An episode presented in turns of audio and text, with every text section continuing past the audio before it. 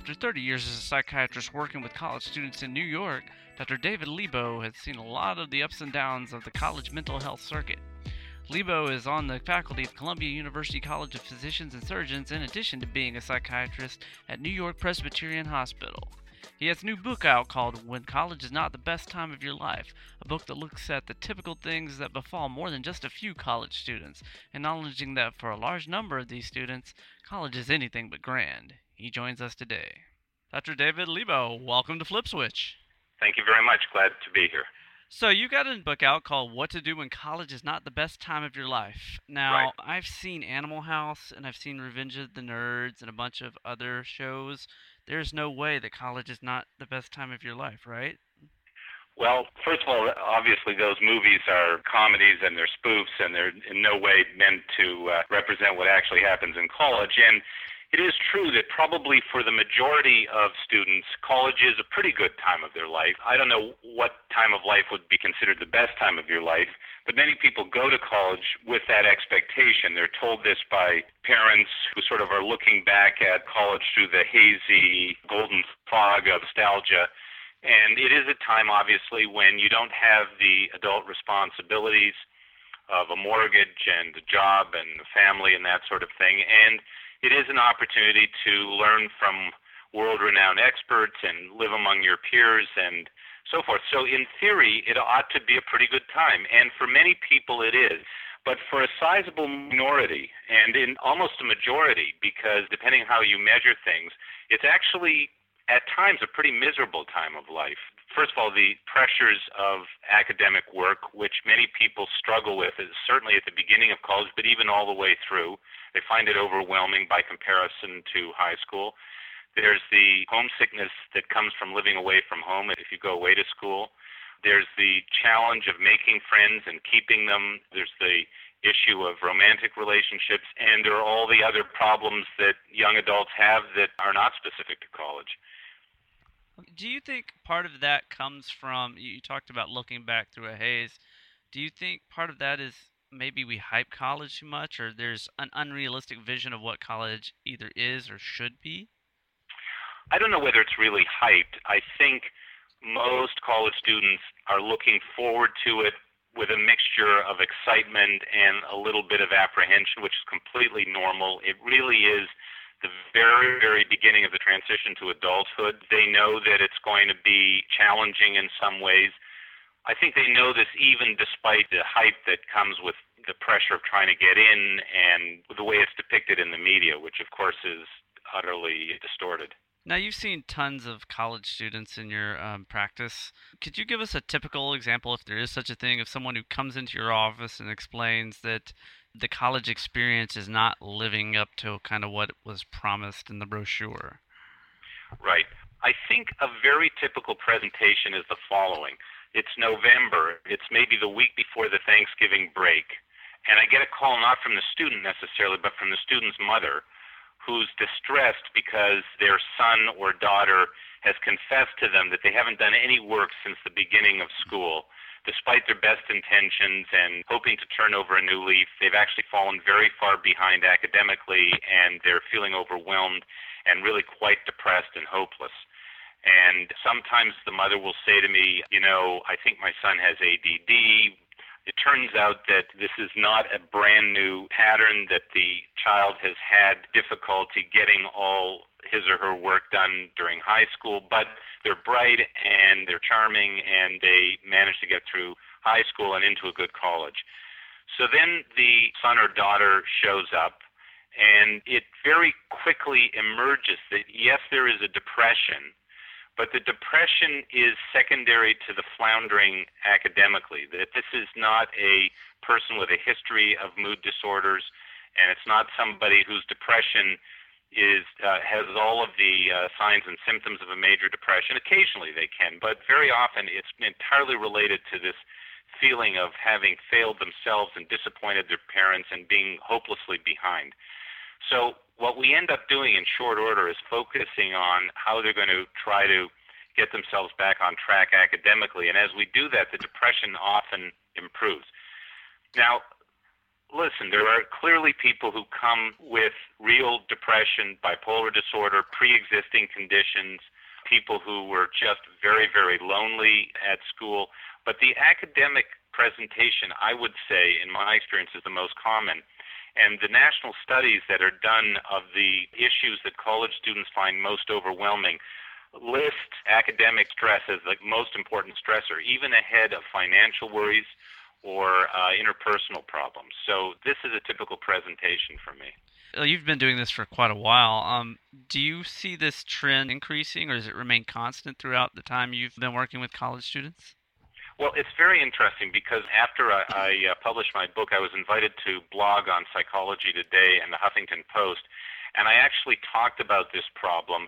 And I got a lot of responses from people who were now in their 50s and 60s who remember exactly the same problems being present then. I don't know what the statistics are because the, you know, the, uh, so I can't compare whether it was statistically as prevalent then as it is today, but it certainly was present then.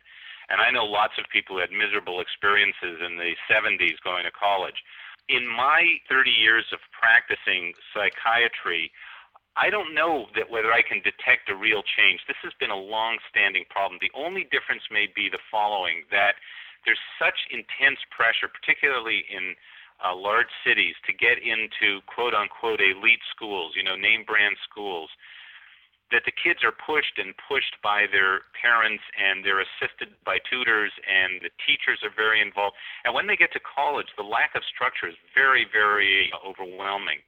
Maybe that's a difference. Maybe in the past, parents and teachers and tutors were not involved during high school, so the kids learn to cope a little bit earlier or not cope on their own.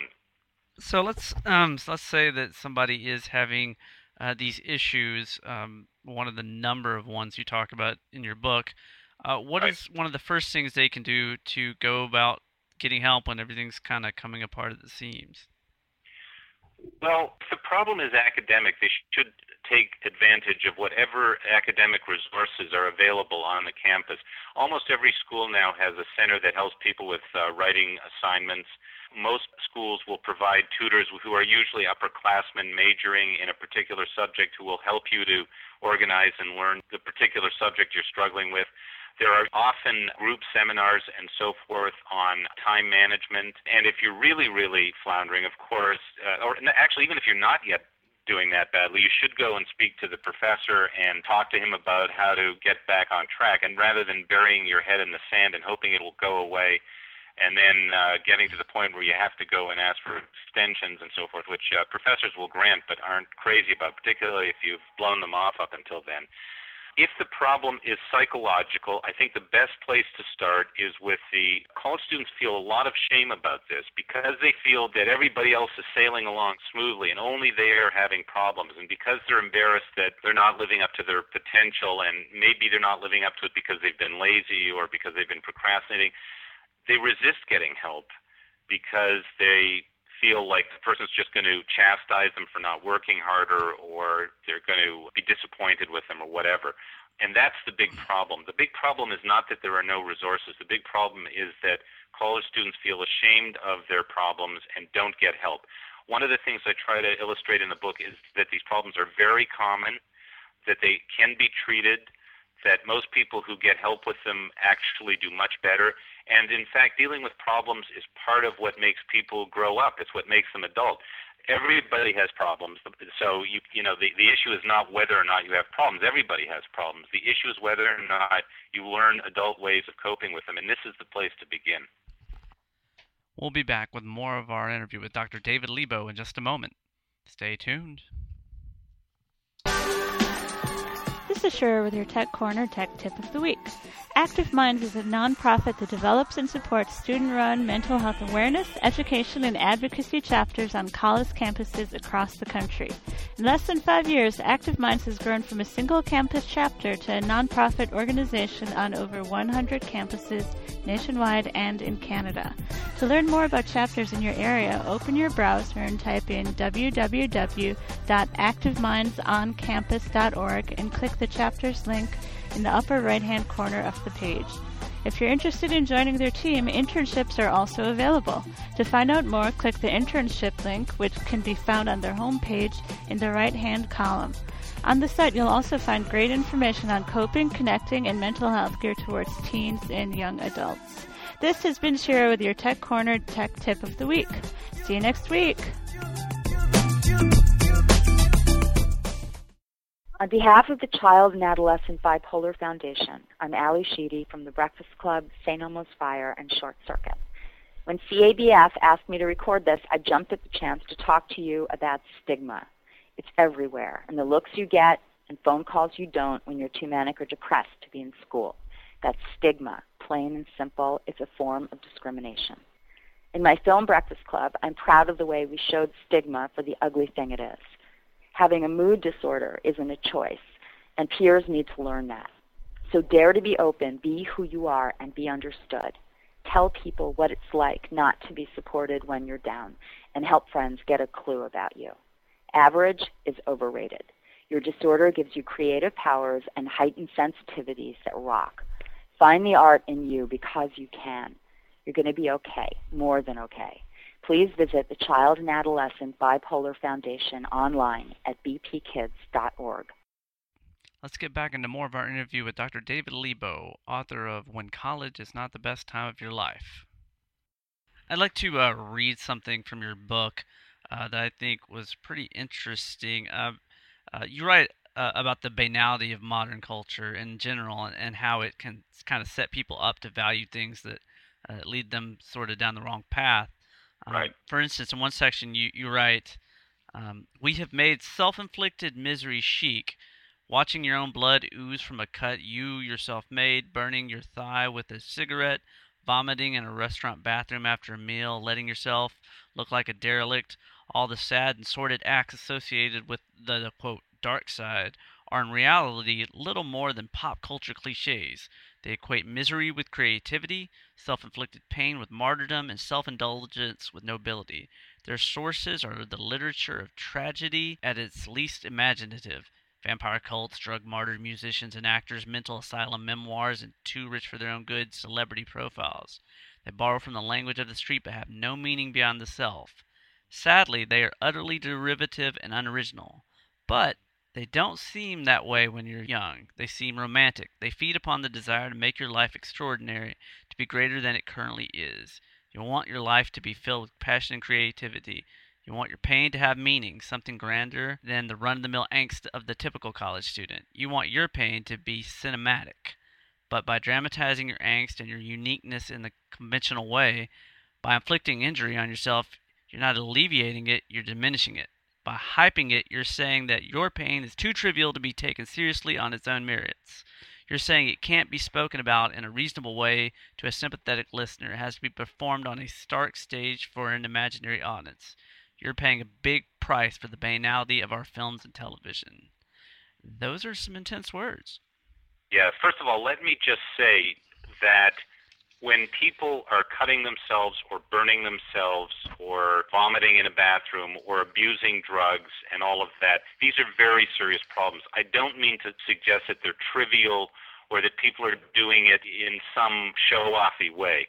They reflect real pain and real issues. So I don't want this to sound like I'm trivializing them. What I want to do is remove a little of the glamour from them and to dignify the simple act of talking to somebody else about real problems and getting help for them, as opposed to feeling that they need to be acted out.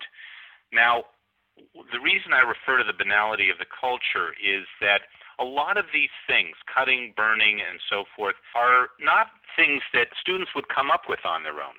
I mean, you wouldn't necessarily think to cut yourself or to burn yourself on your own. You hear about this from other people, or you read about it, or you see it in the uh, on TV, and it gives you the idea that wow, this is a way of coping with some emotional distress. If I'm feeling very numb, if I'm feeling very distressed, I can do this, and maybe it gives me some relief. Maybe it make, it gives me a different feeling, or it replaces the feeling of numbness. Of course, it's not that there's no underlying issue to be dealt with. Of course there is, and and and it would be it would be heartless to say otherwise. The method by which it's being dealt with, though, is something that you picked up almost like a, a contagion from the culture. And it is banal and it is relatively uncreative. And we all want to be special and you know, sometimes people who have emotional distress are particularly sensitive and creative people, not always, but sometimes they are. And it's understandable that you would want to have an extraordinary life. And I think you're entitled to that desire. But I think if you're having problems or you're feeling like you're not measuring up or whatever, this is not the most creative way of dealing with it. Unfortunately, the most creative dealing with it doesn't sound that creative. It has to do with talking to people who really have dealt with these problems and can help you come up with better solutions. One thing we've heard over and over again from kind of experts and in the media is if you're for teens and young adults is if you're having you know issues you should confide in someone especially if possible an adult yet like we've ton- talked to tons of teens and young adults and the one thing that is consistent among all of them is that they are all petrified of looking weak uh, in front of each other but also to just anybody in general they're afraid of burdening their friends and family uh, or just increasing problems by kind of giving more control over to somebody in light of an already bad situation um, what can be done in that situation to kind of get people to just take the leap and try to get help? Well, this is the point that I was making earlier about shame. First of all, the problem that young people have, and it doesn't necessarily go away when you're an adult, is that you really don't know what normal is. So you assume that if you're having a problem, you're depressed, you're anxious, you're unhappy with the way you look, you feel you're overweight, you feel that you're not as bright or popular or attractive or cool as your peers, you imagine that you're the only one having that experience. Or if you're not the only one, that the people who are having these feelings are the weaklings, you know, the losers. So you don't even you don't even count them in the tally of people having it. The reality is that these feelings are very close to universal. Almost every teenager or young adult has feelings like this at one time or another and to one degree or another. So one thing is if you're having those feelings, it's normal. You should not feel stigmatized by it. You should not feel that you are uniquely weak or whatever. That's just a fact. It's not a fact that you could know because people, as you say, don't want to talk to each other about these things because they feel it'll make them even more disadvantaged compared to their peers there are a small number of people who will talk about this with their peers, and then they can form a little circle of misery in contradistinction to a popular group or to some other group, and that's not healthy either. You don't want to you don't want to make this like your red badge of courage, like this is your calling card. I'm miserable. But you do need to know that that kind of feeling is normal. And I think that the issue is who can you talk to about these things who can actually help and who won't judge and who will have seen this enough to understand that this is normal and will help you to put it into perspective and give you ways of coping with it. And obviously, the best people for that probably are therapists. Now, in theory, the best people ought to be your parents because your parents have life experience, they love you, they want the best for you, and so on. I know, though, that realistically you're not going to necessarily talk to your parents about these things. It would be a good idea if you did, if your parents are the kind of people you can talk to.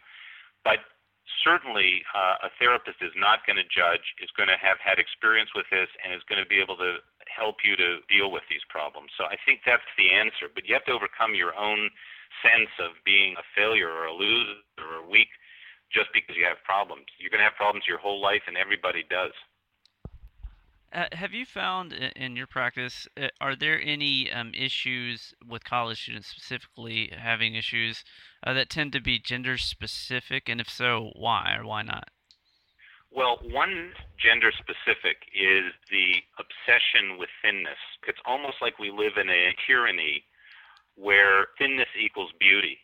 And it puts enormous pressure on girls and young women to be thin and I think that's a tragedy.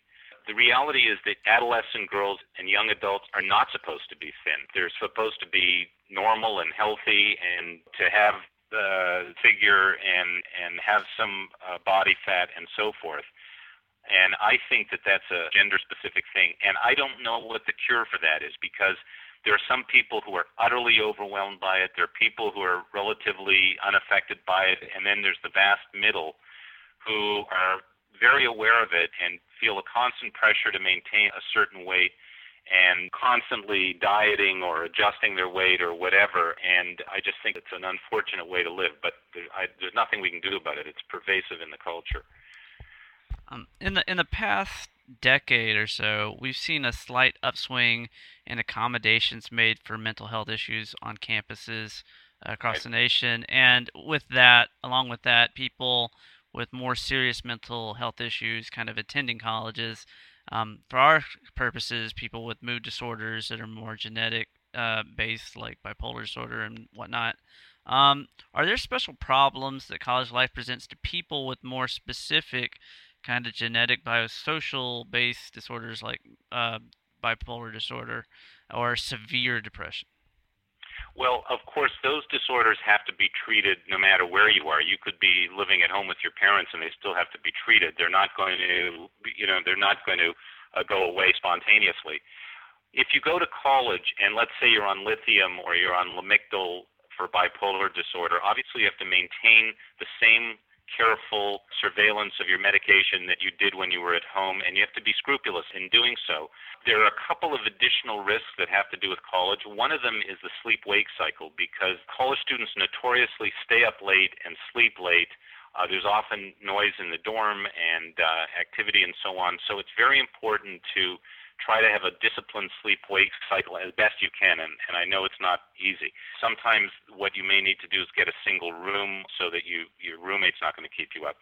The other thing of course is alcohol and drugs which most college students dabble with and people with bipolar disorder who are especially who are on medication tend not to do as well with those things. It's not like you can never have a drink or you could never smoke pot. Most people manage to do it a little bit, even if they're on these mood stabilizing medications, but you're at increased risk of destabilizing yourself by doing that.